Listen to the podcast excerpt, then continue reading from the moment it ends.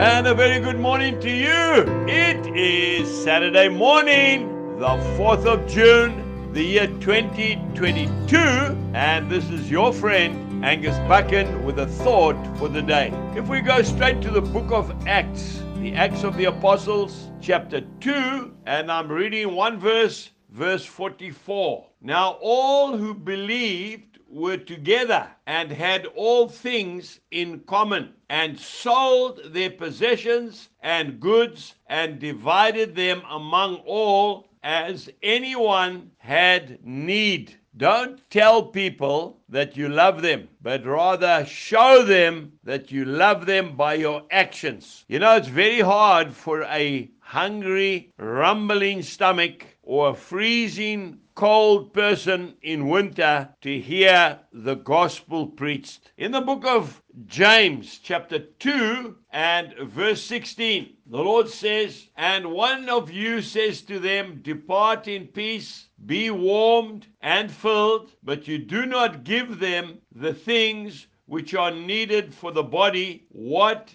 does it profit?" You see, faith is a doing word. Faith is not just talking, it's action. Now I can hear maybe some of us saying, but I can hardly feed my own family. I don't have anything to give anyone. But it's an amazing thing. God always takes care of a generous person. Remember the story of the starving widow and her little boy in the Old Testament in First Kings? She only had enough meal and enough oil to make one cake. And then they were both going to lie down and die. It was during a terrible drought. And the prophet Elijah came, and what did he do? He asked for something to eat. And she gave him part of their last cake. And miraculously, the meal and the oil never ran out. And they had food right through the duration of the drought. God takes care of his own. You know, our little church on the farm, all the members are getting together and they are going to make nutritious